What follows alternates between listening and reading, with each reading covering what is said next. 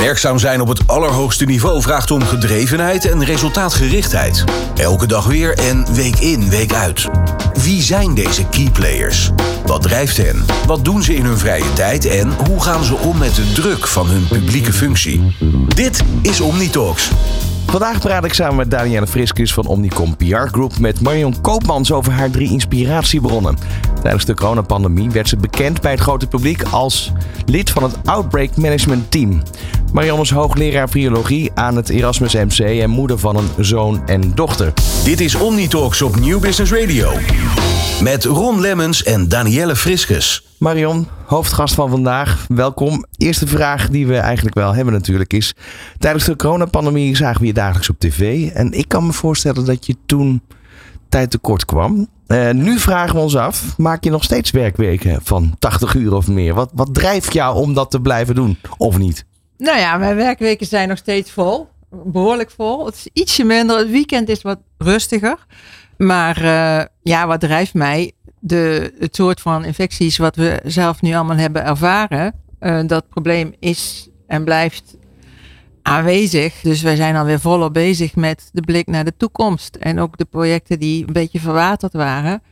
Uh, dus er is een heleboel werk te doen. En dat vind ik ook fascinerend. Is dat ook de reden waarom je ooit gekozen hebt om uh, diergeneeskunde te gaan studeren? Het belang om je in te zetten voor de gezondheid, nou ja, toen van dieren, maar nu ook van mensen? Nee, dat was echt gewoon, ik vond het, het leek mij heel erg mooi. Ik was heel jong, dus dan weet je helemaal niet zo goed waar je voor kiest. Maar het leek mij stoer eigenlijk. Dat was de, eerste keuze. Uh, en dat is geleidelijk aan toen ik dierenarts werd en ook wat aanvullende dingen heb gedaan. Ik heb een jaar in India gewerkt. Toen is dat wat gaan veranderen naar, hey, ik wil eigenlijk wat fundamenteler bezig zijn. Ik wil met wat, wat meer met de grotere thema's bezig zijn. En toen zag je eigenlijk al het effect van wat dieren of virussen op dieren en mens hebben? Of is dat later pas gekomen? Dat is ook later gekomen. Wat ik daar wel, zeker in India, heel diep heb doorvoeld, is hoe belangrijk natuurlijk de interactie tussen dieren en mensen is. Uh, maar ook hoe bepalend het niveau zorg is voor wat er kan. Wat daar speelde. Ik, ik kwam daar als dierenarts en ik kreeg uh, op de eerste dag dat ik ging werken de naald aangeboden. En dat was een grote dikke naald om koeien en met name ook buffels mee te kunnen injecteren met een van de twee dingen die ze hadden, beschikbaar hadden. Uh, nou, dat is als je denkt in, in termen van overdracht van infecties, is dat vreselijk. Dat moet je helemaal niet willen. Maar dat was het enige wat er was. Uh, dus dan zie je al dat de, gewoon ja, de, de, de, de economische toestand mm -hmm. mee bepaalt hoe goed je kunt voorkomen dat bijvoorbeeld bepaalde problemen verspreiden. Dus als ik jou goed begrijp, werd die naald op een aantal meerdere dieren toegepast. Ja. Dus het overdragen van infecties is daarmee aan de orde, maar ook direct het belang van hygiëne. Absoluut. En uh, dan probeer je al improviserend daar toch iets aan te doen. Hè? Dus desinfecteren met, met uh, bijvoorbeeld jodium, dat hadden we dan wel. Maar bijvoorbeeld schoon water, dat was ook heel zelden. Zel, ja, dat was gewoon niet goed te krijgen. Dus ja. uh, je, je, krijgt gewoon meteen te maken met hele praktische problemen van het bestrijden van dingen waarvan je weet dat ze best te bestrijden zijn. Maar dat vraagt toch wel om een soort basismiddelen. Uh, en dat is nog steeds eigenlijk een thema wereldwijd. Ja, daar gaan we straks uitgebreid uh, op verder praten. Dan even terug naar je jeugd. Je bent opgegroeid in Limburg. Hoe zag jouw jeugd eruit? Um, braaf eigenlijk. uh, ik groeide op in een dorp met uh, uh, wat, wat bekend is om zijn kloosters. Het had een stuk vijf kloosters. Eén daarvan opereerde heel internationaal. Het was een missieklooster. dus de mensen die vanwege nou eigenlijk vanuit geloofsredenen overal in de wereld werkte, maar daar vaak wel ook uh, bijvoorbeeld ziekenhuis runde, uh, scholen runde. Ze hadden ook een uh, eigen museum, dat was fascinerend.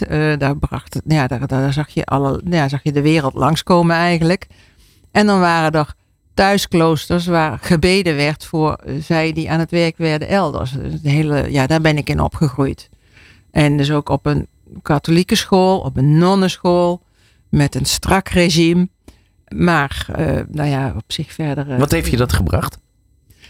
Nou, die, uh, dat had al wel iets heel internationaals. Dus dat vond ik eigenlijk wel fascinerend. Er kwamen bij ons op school ook missionarissen die kwamen vertellen over hun werk. Dat was wel tamelijk, nou dat was natuurlijk bedoeld om zieltjes te winnen.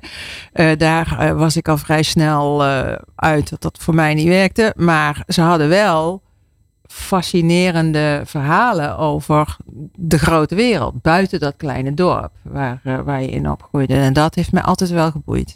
In Omnitalks belichten we net even de andere kant van prominente vakmensen. Hoe? Door onze gasten te vragen naar drie van hun meest bijzondere tekst- of audiofragmenten waar ze inspiratie uithalen. Omnitalks.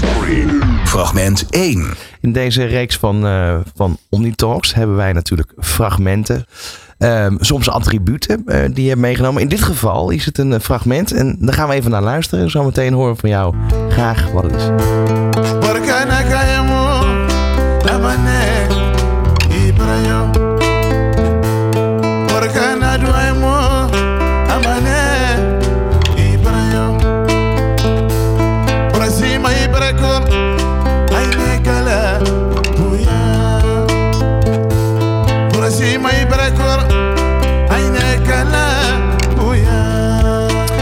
Even opgezocht. Het, het, heeft iets met Mali te maken. De Malinese zanger is het. Ja, Alifaka Traoré. Uh, en dat is een zanger in een lange traditie van bijna minstreelachtige uh, zangers. Uh, dat is ook heel kenmerkend voor de Malinese muziekcultuur. En dat, ik, nou, ik vind het fantastisch. Dat gaat echt zo een beetje. Ik krijg kippenvel, zelfs al heb ik dit honderden keren gehoord. Uh, want het is eigenlijk een soort ja, vertel, verhaal, uh, traditie. Uh, een beetje bedoeld gewoon ook voor het op, opluchten van, van feesten en bruiloften en partijen. En het van, god, dit is zo'n zo'n geweldige persoon. Maar ook wel gebruikt in de dialogen, als er moeilijke gesprekken te houden waren. En die hele uh, zangtraditie is ook wel echt gebruikt om ja, verhalen over gezondheid uh, van dorp naar dorp te brengen.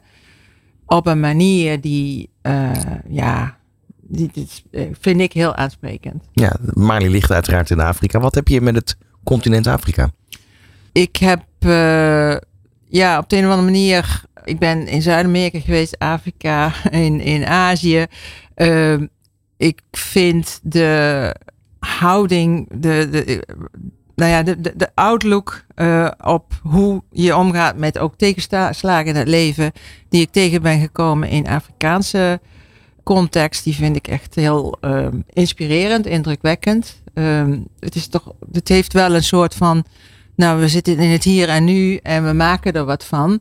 Dat zie je zeker ook in die Malinese cultuur, maar dat zie je op meer plekken dat mensen, of dat nou is uh, het versieren van hun eigen woning, dat is heel erg in hè, de, de, de, de Malinese bouw ook, is ook wereldberoemd eigenlijk vanwege hun prachtige versierde bouw, maar dan gewoon puur van, met de hand gemaakt van de aarde die er ter plekke is.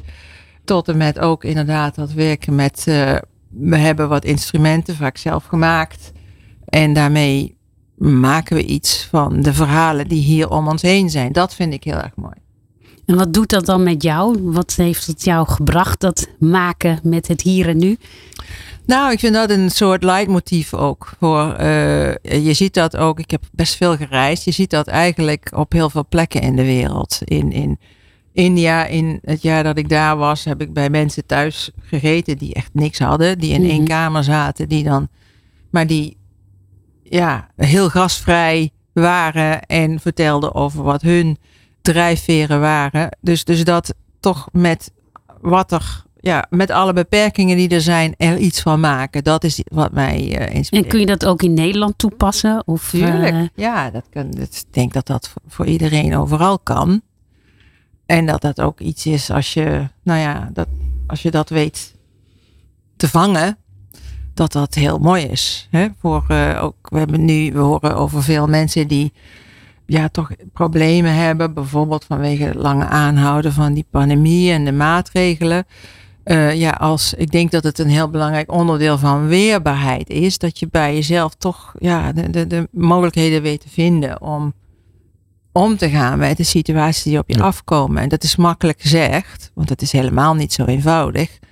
Uh, maar dat is natuurlijk toch wel, ja, het is een van de, van de basisdingen die belangrijk zijn. Ja, en dat hebben we denk ik wel allemaal moeten ja, ervaren de afgelopen, zeker drie jaar geleden, toen uh, de pandemie uitbrak, van leven met het hier en nu, wat je niet allemaal gepland hebt. Ja. En um, ja, dat is een interessante ervaring. Nu was je een aantal jaar geleden, was je in Mali vanwege ebola. Ja, niet in Mali. Nee, er was ebola in uh, een aantal landen in West-Afrika. Dat was in uh, Liberia, Guinea en Sierra Leone. En dat was een hele ongebruikelijke plek, want daar was niet eerder ebola geweest. Dat is ook waarom het uh, een tijd lang onder de radar ging. Uh, ook omdat dat de landen waren die echt onderaan de lijst stonden van ja, de armste landen in de wereld. De minst welvarende landen in de wereld. Met nauwelijks een zorgsysteem. Laat staan de mogelijkheid om te testen. Dus dat hebben wij toen georganiseerd. Ik heb toen met een team ervoor gezorgd dat er drie mobiele labs ingericht werden in soort containers. Uh, die hebben we helemaal gestript en omgebouwd in veilige uh, laboratoria. En we hebben toen teams met vanuit heel Nederland van vrijwilligers in, in een stoomcursus van een week yeah. klaargestoomd om daar binnen veilig te kunnen vaststellen of mensen die bij een ziekenhuis kwamen of bij een behandelcentrum van Artsen zonder Grenzen of een andere NGO uh, of die ebola hadden of niet. En dat was een, een dus dat, dat heeft bijna een, een jaar uh, gelopen. Ik heb zelf, toen ik er naartoe zou gaan, kon het niet omdat er in mijn uh, gezin iemand ziek werd. Maar het, ja, het was wel een van de meest indrukwekkende dingen die ik heb gedaan vanuit ook de directe impact die dat had. Met name omdat die mensen ja, eh, eh, eigenlijk een arm bestaan leiden ook. Nou, sowieso, maar ook dit was dus, uh, ja, ik, mijn, ik heb heel veel gewerkt aan uh, het, ja, nieuwe infecties. Uh, en vooral ook van, ja, wat doe je daar dan aan? Hè? Wat, hoe, mm -hmm. hoe, hoe werkt dat? Nou, hier was uh, in feite de basis, het, het kunnen herkennen überhaupt van of iemand wel of niet die infectie uh, bij zich had, was eigenlijk een beetje het verschil tussen leven en dood. Ja. Een van de labs die stond bij een uh, ziekenhuis waar voor moeder-kindzorg, waar vrouwen naartoe kwamen om te bevallen. En bij het vermoeden, dus bijvoorbeeld als die kwamen met koorts, dan werden ze gewoon niet geholpen. Uh, en pas als die, die, uh, die labuitslag er was van ze hebben geen ebola, dan konden ze door en dan kregen ze de zorg die ze nodig hadden. Dat was een hele directe impact en ook wel echt wel dramatisch. Dat hoorde ik ook wel terug van de mensen die dat werk deden. Uh, toen het lab er kwam, moesten er eerst nog allerlei uh, nou ja, bureaucratische hordes genomen worden. Dat heeft bijna twee weken geduurd. Terwijl ja, het team stond te popelen om te starten, maar zagen gewoon dagelijks dat mensen gewoon ja, niet geholpen werden, omdat er geen testmogelijkheden ja. waren. Zo, zo direct hands-on was dat. Ja. ja. En hoe besmettelijk was ebola? Was dat dan ook bedreigend voor de samenleving? Nou, het was. Uh, kijk, ebola is helemaal niet super besmettelijk. Maar uh, dit was een hele uitzonderlijke uitbraak, omdat die voor het eerst uh, echt in grote steden terecht kwam. Voor die tijd kenden we ebola als iets wat hele heftige uitbraken veroorzaakte, maar vaak in afgelegen gebieden. Uh, ook gewoon omdat het te maken heeft met contact met wilde dieren als, als introductiebron. en dat doofde dan uit, ja, vaak als het eigenlijk een groot deel van het dorp het gehad had, of als duidelijk was waar de verspreiding zat in dit geval kwam dat virus terecht in eigenlijk in sloppenwijken van grote steden, waar weer die hygiëne heel moeilijk was. Simpelweg omdat mensen gewoon bijvoorbeeld geen schoon water hadden. Denk aan bijvoorbeeld afstandsmaatregelen. Ja, dan moet je wel de luxe hebben dat je die afstand kunt uh, nemen. Uh, dus dat soort dingen, die zorgden ervoor dat dat echt gewoon als een, nou ja, uh, explodeerde in die sloppenwijken. En vandaar ook heel snel verspreiden naar andere steden. Dus dat was een groot verschil met voorgaande uitbraken. Maar misschien heeft het je ook veel geleerd en gegeven met betrekking tot wat wij nu recentelijk hebben ervaren. Wat waren daar, zijn, daar, zijn daar gelijkenissen eh, eigenlijk te trekken ook? Ja, zeker. Dat is, uh, er zijn eigenlijk een aantal wetmatigheden in elke uitbraak. We hebben, ik heb dat recent met mijn zoon ook beschreven.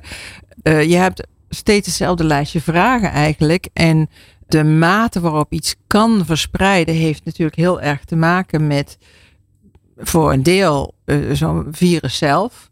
Maar voor een heel belangrijk deel ook van waar uh, gebeurt het, hè, de context. Wat is het gedrag van mensen daarin? En we zien daarin wel ook de veranderingen van hè, globalisering.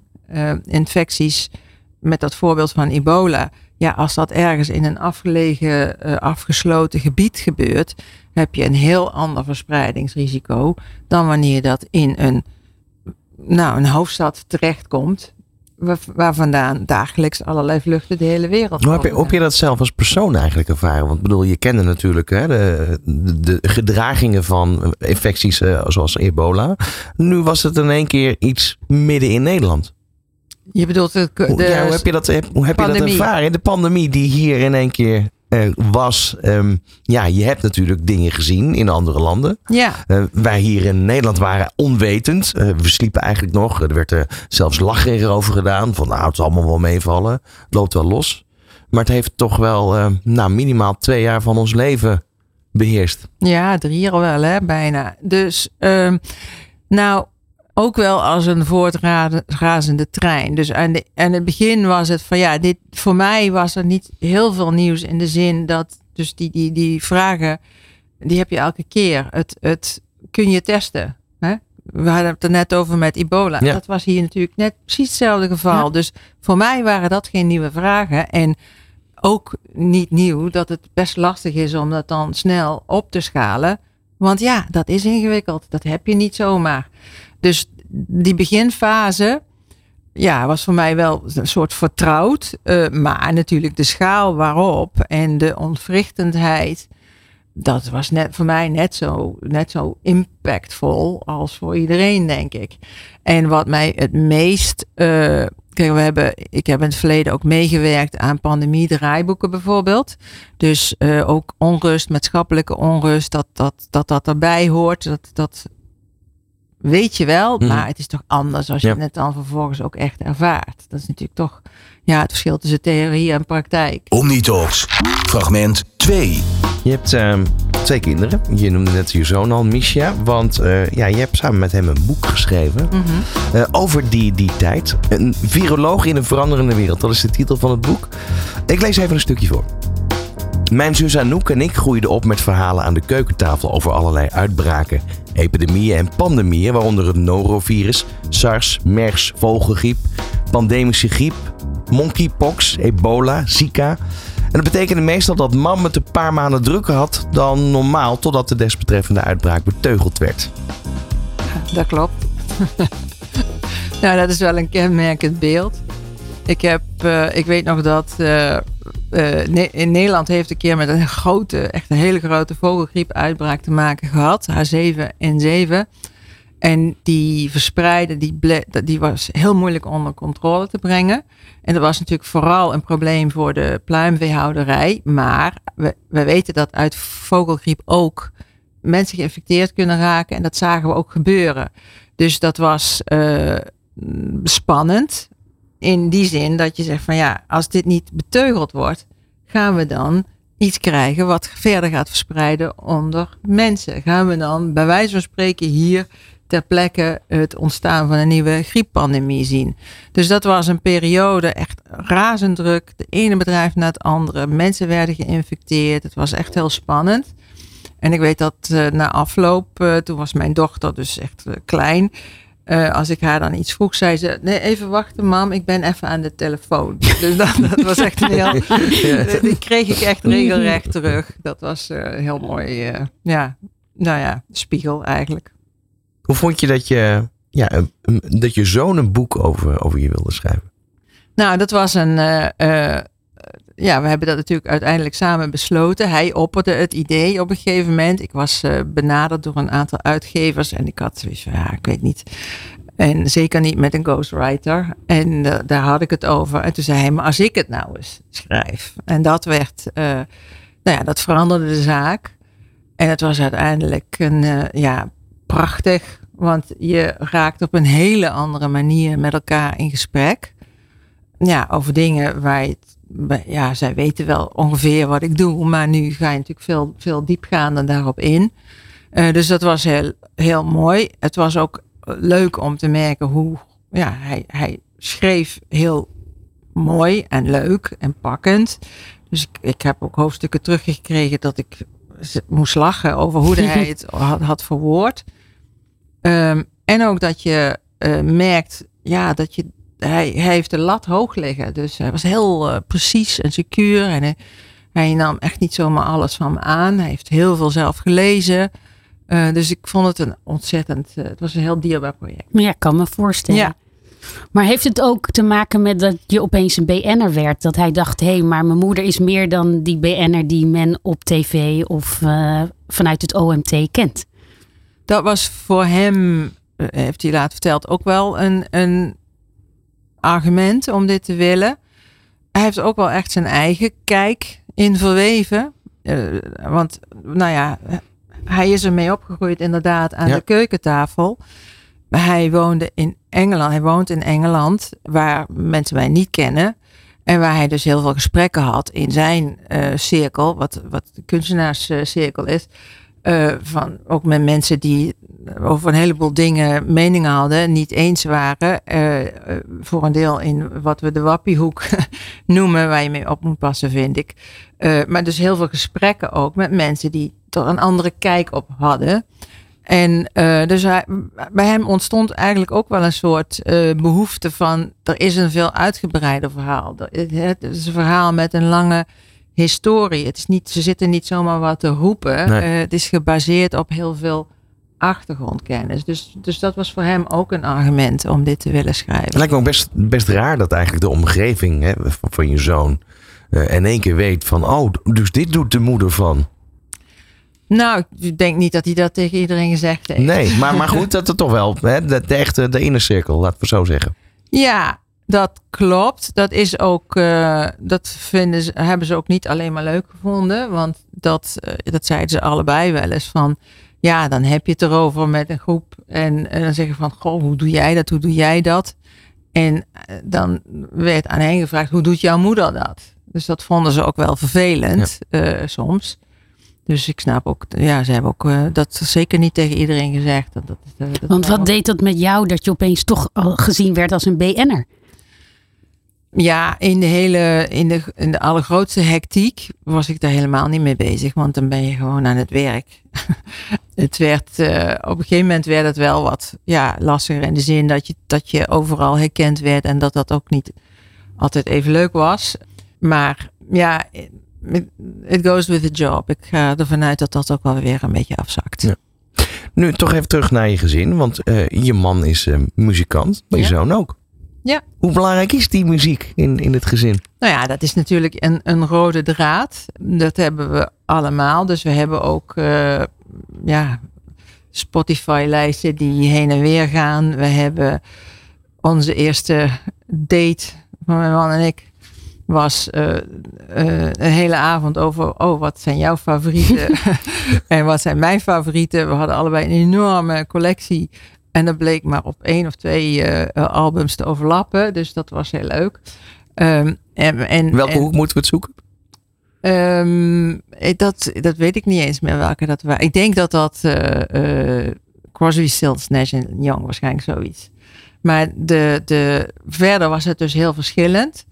Maar we hebben allebei wel allemaal een soort, soort nieuwsgierigheid naar muziek van maakt niet uit wat eigenlijk, als mensen maar gepassioneerd brengen. En dat kan uh, ja, boventonenzang of uh, hele mooie klassieke muziek of heel breed. Uh, heel breed, heel breed. Zijn er ook bepaalde momenten dat je kiest voor een bepaald genre om te beluisteren? Ja, op dit moment, ik heb dat ik weet niet hoe dat is voor veel mensen, maar bij mij gaat muziek altijd in fases. Uh, dus nu, de afgelopen jaren, laat ik me elke keer eigenlijk een beetje verrassen door de, door de lijsten die, waar mijn kinderen mee komen. Want die zijn ook heel, heel nou ja, aan het zoeken van wat vind je nou mooi. En die, zoeken, die maken dan ook lijsten voor. Ik denk dat, dat dit eentje is die jij mooi vindt. Of dit er eentje is die mijn man mooi vindt. Dus zo luister ik nu. Eerste fragment uh, was muziek. Tweede fragment was natuurlijk een stukje uit je boek. We gaan uh, naar het volgende. In dit geval attribuut wat je hebt meegenomen. Fotoboek getiteld Pandemic. Ja, ik heb hem hier. Ja, dat is een uh, boek wat ik kreeg. Het is een boek gemaakt voor een tentoonstelling. In Hilversum was dat. En dat was een tentoonstelling die was gedaan eigenlijk om corona te laten zien. De pandemie in beeld te brengen. Dus het was uh, samengesteld uit een oproep aan fotografen, maakt niet uit, amateurs, professionals, van stuur jullie coronabeeld. En daaruit hadden ze een tentoonstelling gemaakt. En die was heel indrukwekkend. Ik was daar gevraagd om even wat, wat te vertellen bij de opening. Um, hij was heel indrukwekkend, want iedereen heeft iets met de pandemie. Iedereen heeft pandemieverhalen. Dus wat je zag, dat is, uh, was natuurlijk een beperkt publiek. Maar mensen mengden heel erg. En bij elke foto stonden wisselende groep mensen met elkaar uit te wisselen wat hun verhalen, wat hun beelden van die pandemie waren. En dat vond ik, ja, ik vond het, het is eigenlijk ook weer kunst als een manier om zo'n verhaal om daarover in gesprek te raken. Dus ik ja, en mensen bij elkaar te brengen, misschien ook die anders elkaar misschien niet zouden spreken. Dat is natuurlijk eh, de verbindende factor. Ja, en het was ook, uh, ja, het is natuurlijk, uh, die impact is enorm geweest. En aan de hand van kunst, je ziet nu ook best veel verschillende kunstuitingen krijg je dat ook weer een beetje terug. Hè? Beleef het weer een beetje terug. En, en, en uh, nou, dat vind ik een hele, een, ja, een hele mooie manier om over zoiets bezig te zijn. Fotografeer je ook zelf? Ja, dat is, uh, ja, dat is wel echt uh, een hobby. is ook te weinig aan bod gekomen. Inmiddels heb ik de eerste fotoboeken weer gemaakt. dus die, in die zin komt er weer meer tijd. nee, ik, ik fotografeer graag.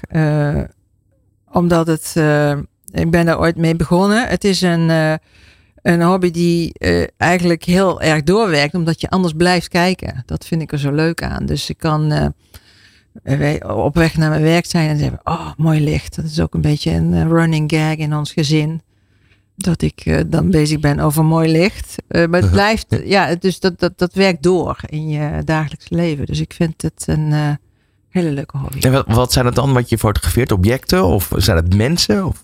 Maakt niet zoveel uit? Ehm, ik ben eigenlijk. Nee, maakt niet zoveel uit. Ik vind uh, het heel erg leuk om een soort momenten te vangen. En dat kan een, een, een bepaald ja, mooi beeld zijn, symmetrisch. Het kan licht zijn op een, uh, ja, in de natuur. Het kan een groepje mensen zijn wat me aanspreekt. Um, en dan klik ik gewoon. We gaan uh, naar het volgende fragment. Dat is wederom uh, kunst. Een filmpje van de Zuid-Afrikaanse kunstenaar William Kentridge. Uh, we gaan even luisteren naar een stukje.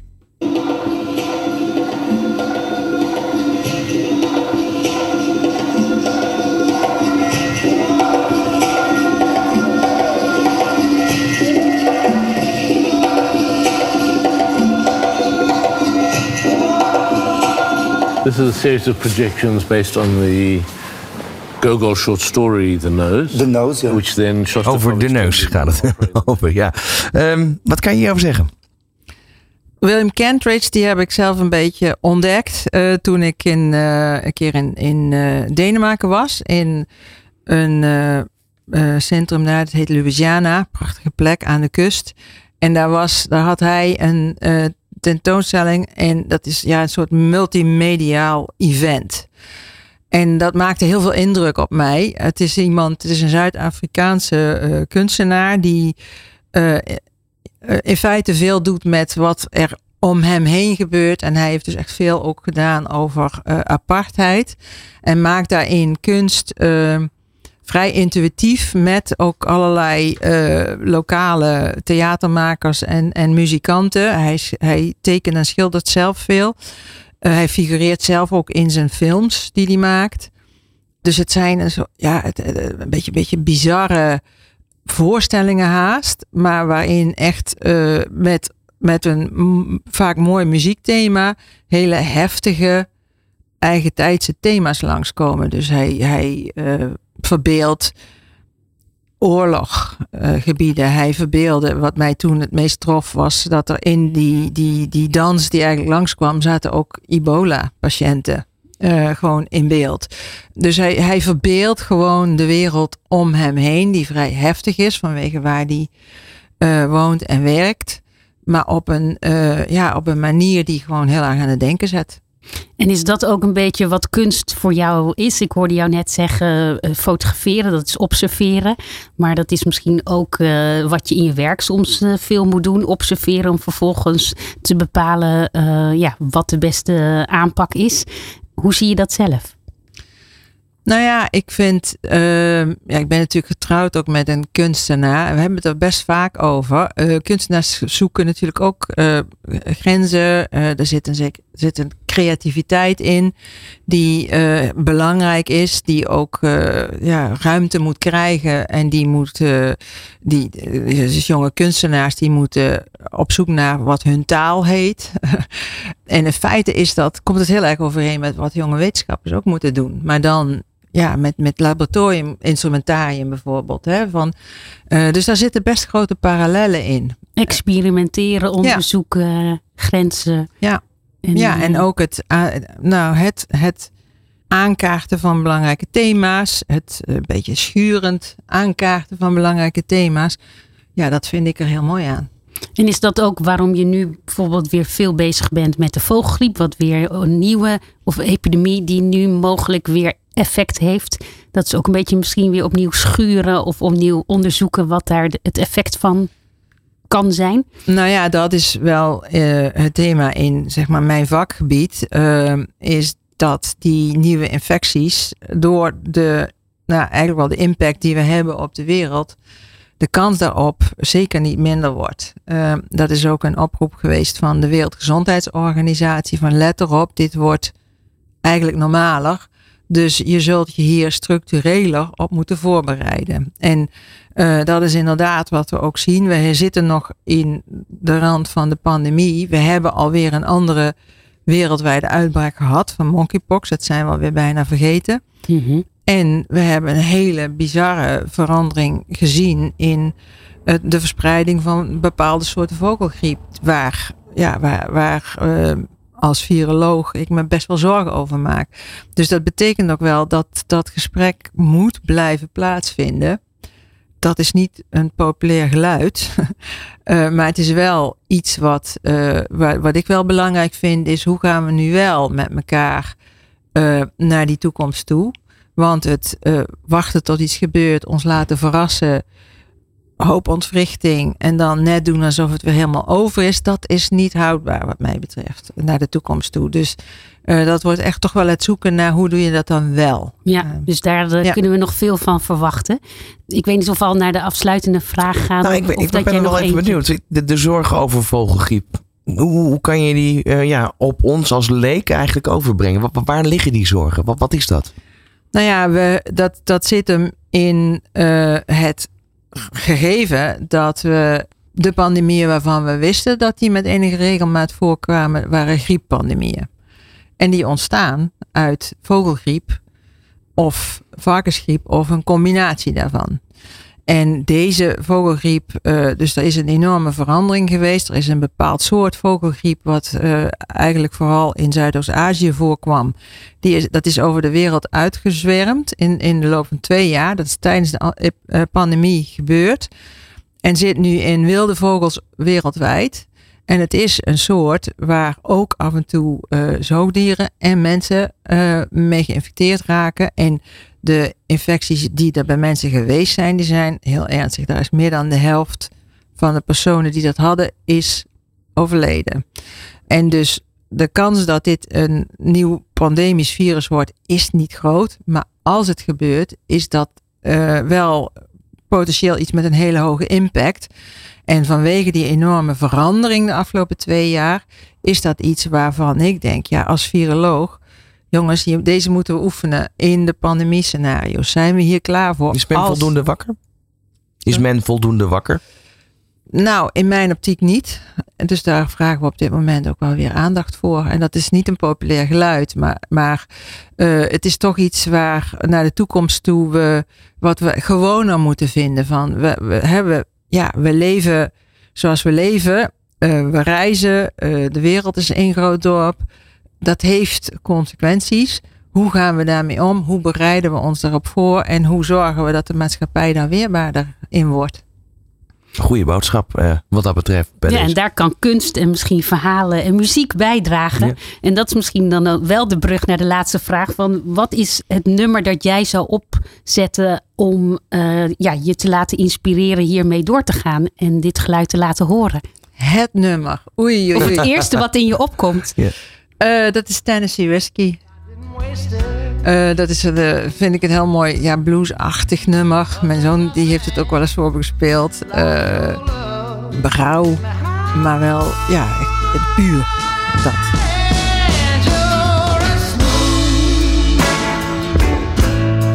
Tennessee whiskey.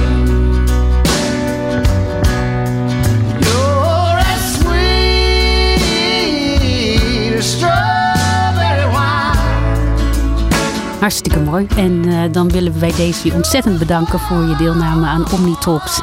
Heel inspirerend eh, en heel leerzaam Absoluut. op deze manier je beter te leren kennen. Dankjewel, Dankjewel. Gedaan. Bedankt voor het luisteren naar OmniTalks. Wil je reageren? Mail naar info@newbusinessradio.nl. Beluister alle afleveringen via nieuwbusinessradio.nl of de bekende podcastkanalen.